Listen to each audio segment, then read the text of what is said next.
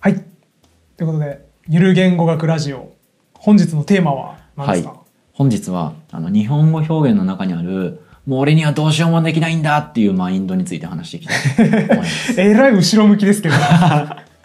いやこれでもねそのマインドね面白いですねすごい面い白いは事象なんですけいどはい。ははい、あのちょっとじゃあ始めさせていただきたいと思うんですけど、あの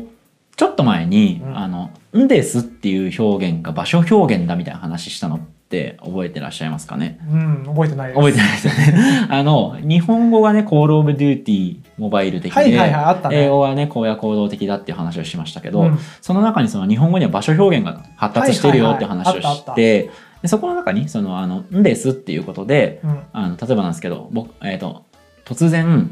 えー、とお母さんが上京してきちゃったのでこう飲み会に行けないみたいな場面の時にね、あの母が東京から上京してきたって言われるのと、うん。母が東京から上京してきたんですって言われるのって、はいはいはい。なんかこう許せると違いません違います。違います よね。来ただと、お前なんなんだ当たり前みたいに言わなく そうそうそうそうそうてなりますけど、な来りたまんすでよねすだと、あ、しょうがないね、みそうたいな。でこれ何が違うのかっていうと、うんこの前の「の」ってやつですね。うんうんこ、れが前の、えー、と全体をねこう名詞化している。うん、名詞にしていてでのってなんですか来たの、 「です」の「の」ってのは、えっとね、これまた諸説あるんですけどうんここではあのえっとねなんだったっけ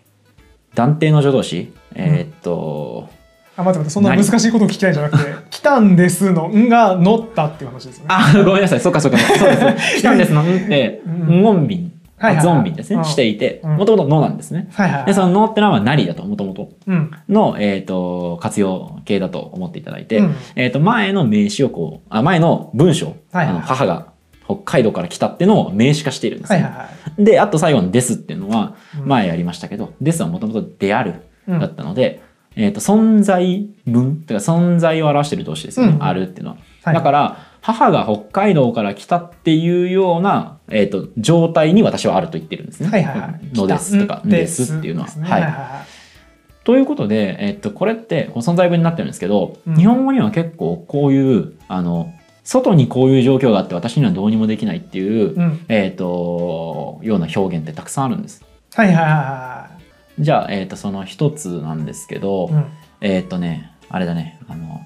引っ越しをすることになりましたとかね。 はいはいはい。私が積極的に引っ越すじゃないですよっていう。いや引っ越すのお前が決めたんだ ろそうっでてすね思うと思うんですけうど、んはいこれもそのね、あの、大きなこういう動きの時に、うんこう、成り行きに任せた感。はいは。というか確かに。こう、する引っ越しをするってことがなんか、あたかも外でもうすでに決まっていて、そうですねの状況にこう、身を任せてるような表現になりますよね。うんうんこれとかもさっき言ったような、うんです表現に近い、なるほど。あの、まあ、なりましたっていうことで、まあ、なんかこう、その、外に起きている現象みたいなのを自分がこう受け止めてるみたいな言い方うんうにんうんなってる。なるほどなるほど。で、これね、遡っていくとね、こう古文の助動詞のルーラルにその思想がすごくよく見えるんですよ。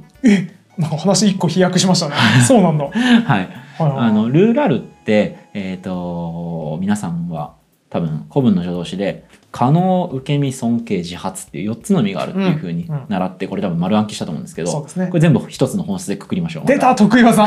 水野さんの得意技ですね、はい本質でくくるやつくくりましょうはいこれがさっき言った、あの、外で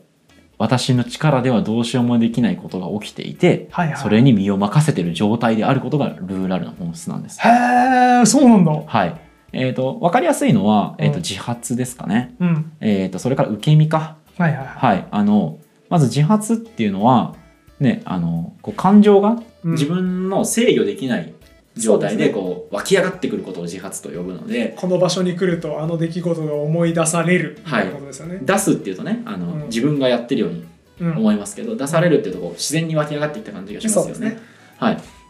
で、えー、と続いては受け身かうん、受け身ってのもあの英語のね受け身とかだと、うんなんだろうこの本は誰々によって何年に書かれたみたいなものとかだと、うんあんまりわよくわかんないと思うんですけどうん日本語特有の受け身で考えるとすごくわかりやすくって、はいはいはい日本語ってあの受け身を他動詞ではなくても作れるんですよ。ほはい、あの他動詞ではなくてもっていうのはどういうことかっていうと、ううんさっき言ったような本を僕が去年書いたっていう文章って、うん本をっていう目的語があってうんこれ、えー、と書いたっていうのは他動詞だと言えるうんつまり目的語を伴う動詞のことを他動詞と呼んでいるうんんですね、で受け身っていうのはその目的語が主語になって作る文章うん、なんそでうですすね。ね。はい、だから、えー、と本を書いたってなったら本が書かれたっていうふうにそうですね。こう作るわけなんですけど、うん日本語ってこの もともと受け身の文章の主語って元の文の目的語からできてるわけじゃないですか。もうん、う一回言いますね。こううん、本が書かれただとしたら、うんこの前に本を誰かが書いたっていう文章があるから受け身が作れてそうるですねはずなのに、日本語はその目的語がない文章でも作れちゃう。へえ、はいはいはい。これが、えー、と迷惑の受け身とはいはいはい日本語では、えー、と言われてるものでへえ。なんかピンときます、いや全然。 えー、と例えば突然の雨に降られたとかね、ああなるほど。はピシャリだ。はあ、はい本当だ。迷惑雨が迷惑だなっていそううことが現れてるんですね。いそこはにい、これ突然雨が降ったでは、ね、あの自分自身がどうなったのかっていうことは記述されないんですけそうどですね。雨に降られたっていうだけで突急に困ってる顔浮かんできますもんね。そうですよね、で他にこれってやっぱ雨が降るっていう状態と,、えー、とそれをこうどうしようもできないまま受けている受け身になっている感じわかります、うん。うん。ああ本当だ。はい、限界そうのですねどうしようもない状況が目の前にあそっうてですそ,、ねれをこう感受しているような状態ですよね、はいはい。もう一個いきましょうか妻に昨年先立たれあたねあ本当だ。妻は先立ったのであって別そうにですね妻は旦那を先立つとは言わないですよね本当だ言わないわ。だけど俺は妻に先立たれっへえ確かにて言えますよね、言えますね。はい、えそれは迷惑なんですか。はこれ迷惑というかまあ被害なのかな、はいはい迷惑被害の気味って言うんですけど、いはいはい。こうあの奥さんが死んだ亡くなったことによって、まあ、何かしらの感情を生み想起生み出している想起しているつまりこのへ目的語がない受け身ね迷惑とか、えーっと被害の受け身っていうのは受け身での文章意味的には受け身じゃないんだけどこうそれによって主語が何かしらのこう感情だったり被害を被ってる時に使えるえですねへえもうだからそれこそ昔中学生の時にはい受け身尊敬可能自発って習った時は受け身尊敬可能自発って言って覚えましたけど、今聞くと受け身の中にも分類がいっぱいあるああそうですわけねはい迷惑被害の受け身みたいなのもあるとはいへえだしねあんまりえーっ、とねその日本語の受け身ってうん全くその、えーっと被害とか迷惑を被ってない全く無機質なものに対してあまり使わないんですよねああ言われてみると本は彼によって書かれたはうん言わないですもんねそううですねあのもちろんこれこれちょっと情報構造ってまた別の話になるんですけど、本について話してるうん本例えば本を主題に挙げてる時であればあーそうだね書かれたっていう言い方をすることはできるし、はいそれは別に被害とか迷惑とかないんですけどそうそうでですねない時にやみくもに、えー、と確かに行ったりはしないんですよねそうですねうんとちょっと例文がパッと浮かばないのがまた僕の悪いとこなんですけどなんだろうなうんと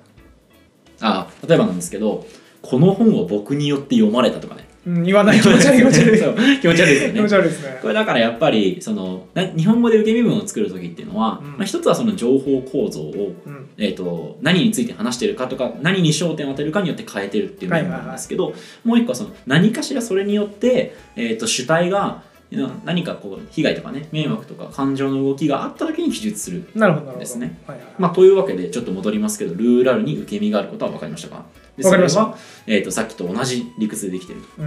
うんじゃあ次尊敬いきましょうかうん尊敬はえっ、ともともとねこの偉い人と偉くない人とかそれより下の人がいたとしてうん下の人って偉い人がやることに対して逆らえない状況だったんですよねうんあのこの人がこうイエスと言ったらこいつもイエスなとる言ほどなるほどわなきゃいけないとうんでそういう状況だとこの人ってのはこの上の人にこう完全にこう自分の状況を左右されてしまうはいはい環境にあるとうんそこがそのまあコアのイメージを持ってルーラルができたんじゃないの中に尊敬ができたんじゃないかっていう説へでただちょっとねなんか僕もそのそれ聞いた時にそううんって 思ってえ今全然ピンとこないなそうあのその人にねこう状況がコントロールされてることと尊敬っていうののこうそうそ一うそ個うそう飛そんうそうでるそ感うじしたんですけど例えばなんですけど今だったらあの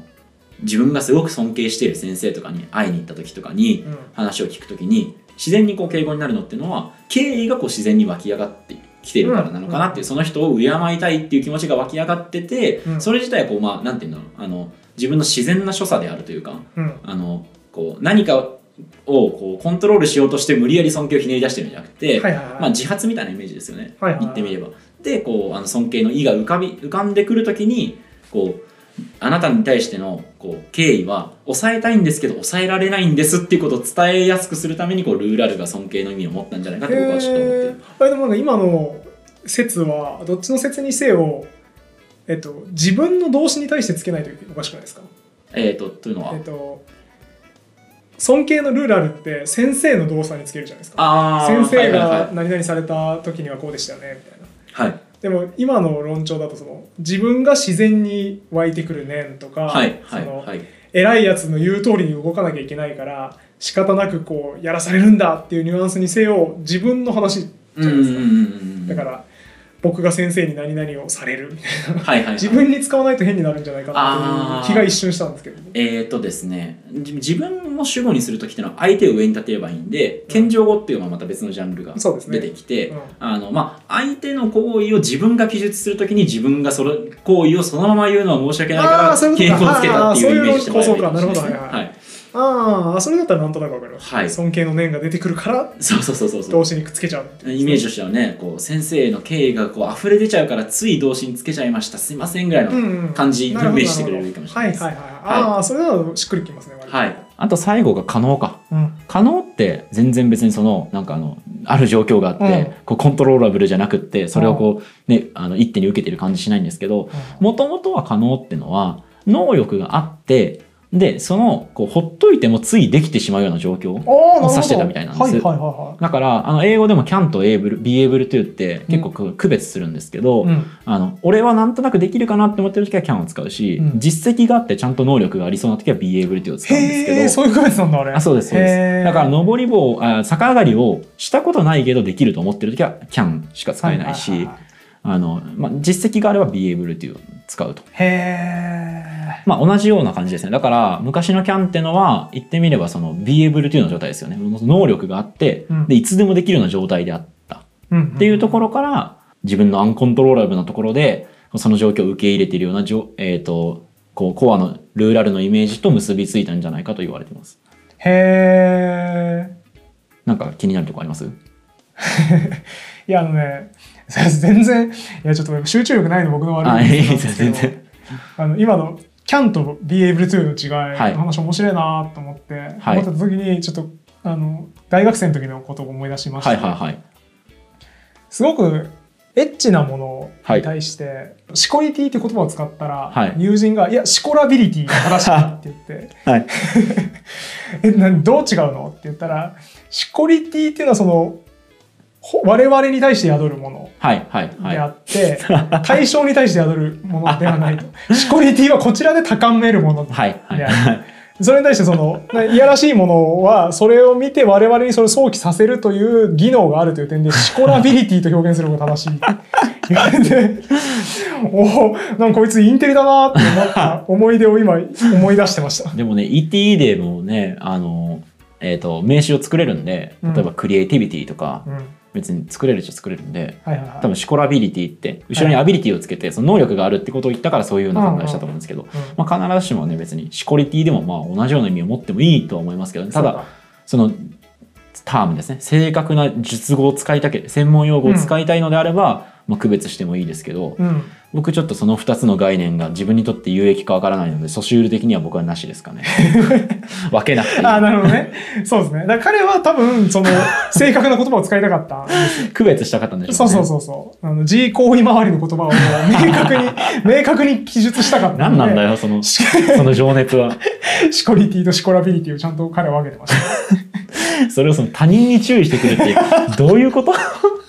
確かに今考えたら腹立ってきまし信念がすごいた。なんか7年越しぐらいで腹立ってきま した。なんで俺あれ注意されたんだろう。正しく使えって言ってるわけですからねすそうごでいすな、ね。でも専門家の押し付けでした。 今考えると。可能のとこもうちょい膨らませたくなったあはいはいはいどうぞどう。ぞはいあれどっちなんでしたっけえっ、と、can。はいキャンは俺多分できると思うなってなんで日本語のその可能のイメージが、えっと元々のイメージはもう能力的にいつでもできちゃうできるとうん、そんな状況があって、まあ、それがアンコントローラブルだとはいはいはい。逆になんかできないようにできないみたいなあそのチャリをはいはいできちゃうんだもぜ一回乗れるようになっちゃうと、はいはいはいもう乗れちゃうじゃないですかそうですね。こけれなくなっちゃうじゃないですかあーそうかあそうんかなイメージだと思うんですよねもうそのはあはあ能力はあが溢れ出てコントロールできねえできてしまうん俺だでときちゃうそう あーみたいな感じなんじゃないかなと思うんですけど。ああ、なるほどね。ああ、自転車のレースすごいしっくりきますね。あーそうれです聞ねいたらすごい納得しました。うん本当、本当にそんな状況あるかなと思ったんですけど、確かにあるわチャリはねそう自然とできちゃいますもんね。日本語だって今からあの文法的に間違ったように喋ってくださいってあ、めっちゃ難しい。難くないですか難しいです。そうですね。 はい。画僕です学生。そうそうそう。いや、今そういうのを思い浮かべようとしたんですけど、それもできなかったですそうそうそう、そういうことなんですよね。だかうらんできるようになっちゃうと、できなくなった時がわかんない。なるほど。とかね、もともとできちゃうはいと、そもそもできないってなんだっけみたいなね。ああ。。っていうようなことからら、えー、とそれがこう意味が広くなっていって、まあ、今のような、えー、とルーラえー、と可能を表すようになったとへいえ。うことみたいなんです。というわけで、なるほど。ルーラルはもう頭から染みついて離れなくなりましたかすごい。いや、びっくりしました。だっもてう、アンコントローラブルです。本当だ。これもね。ルーラルは。ルーラルの意味を忘れることがもうできないですからそうね。そうそう本当だ。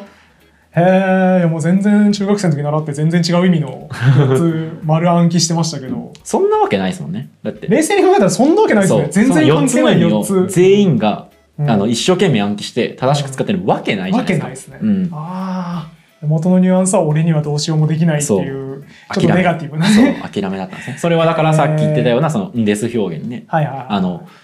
俺お母さんがもう北海道から来ちゃったんですよとかね。うん、って言った時にこう現外のじ状況を説明しそしはいはいてそれでもうアンコントローラブルはいはい無は理いっはい。ていうのと同じような。だなるほどなるほかどら。今でもそういう表現は残ってますよねって日話本語の本質がね、はいそこにちょっとあるのかもしれないですね。もう一個えそんなにそのアンコントローラブル状況表現発達するっていう、うんうんえー、と例で言うとですね、うんあの他動詞だと思ってた「する」でさえもうん、あのたまにそういうこ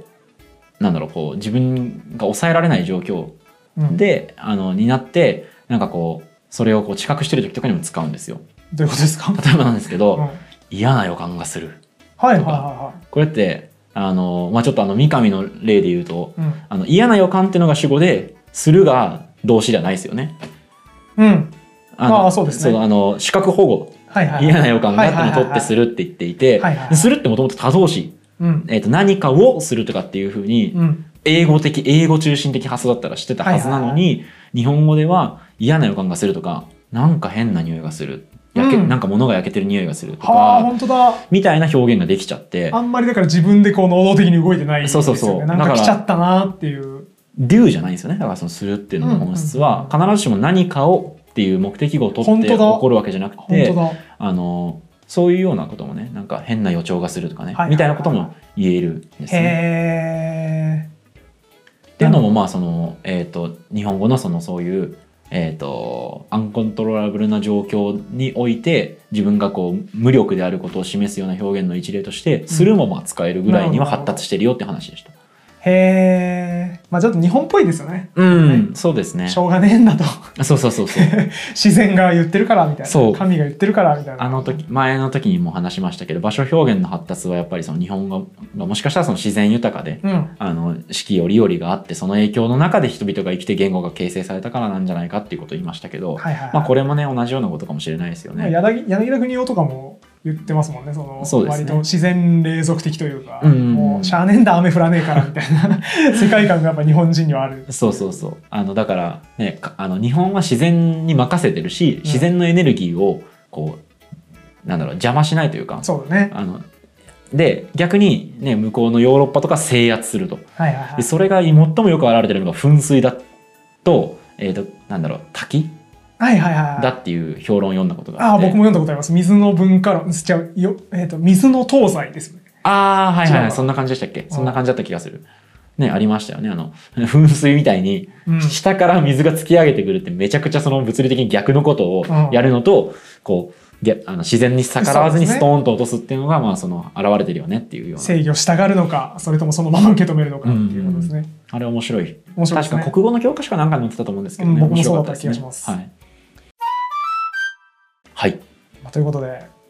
ちょっと日本語表現のひょんなところから、うん。日本人の心の奥底が見えるよとそうですね。ちょっと日本語学面白トーはいク。でしたね。結構ね文化論っぽい話あの日本語の具体的な表現から、日本と人が持つスピリッツみたいなの話を、はいはいは。はいい、しましたけどこれからもデス表現をぜひうまく使ってはいはいはい、上司に怒られそうな時も自分ではしょうがなかったんだ と。来ちゃったんです。アンコロアンコントローラブルだと言って、うこれから人生に役立てていただければ嬉しいですバねッ。チリですね。はいということで、じゃあ今回も終わりにしましょう。ありはい、ありがとがとうございました。うございました。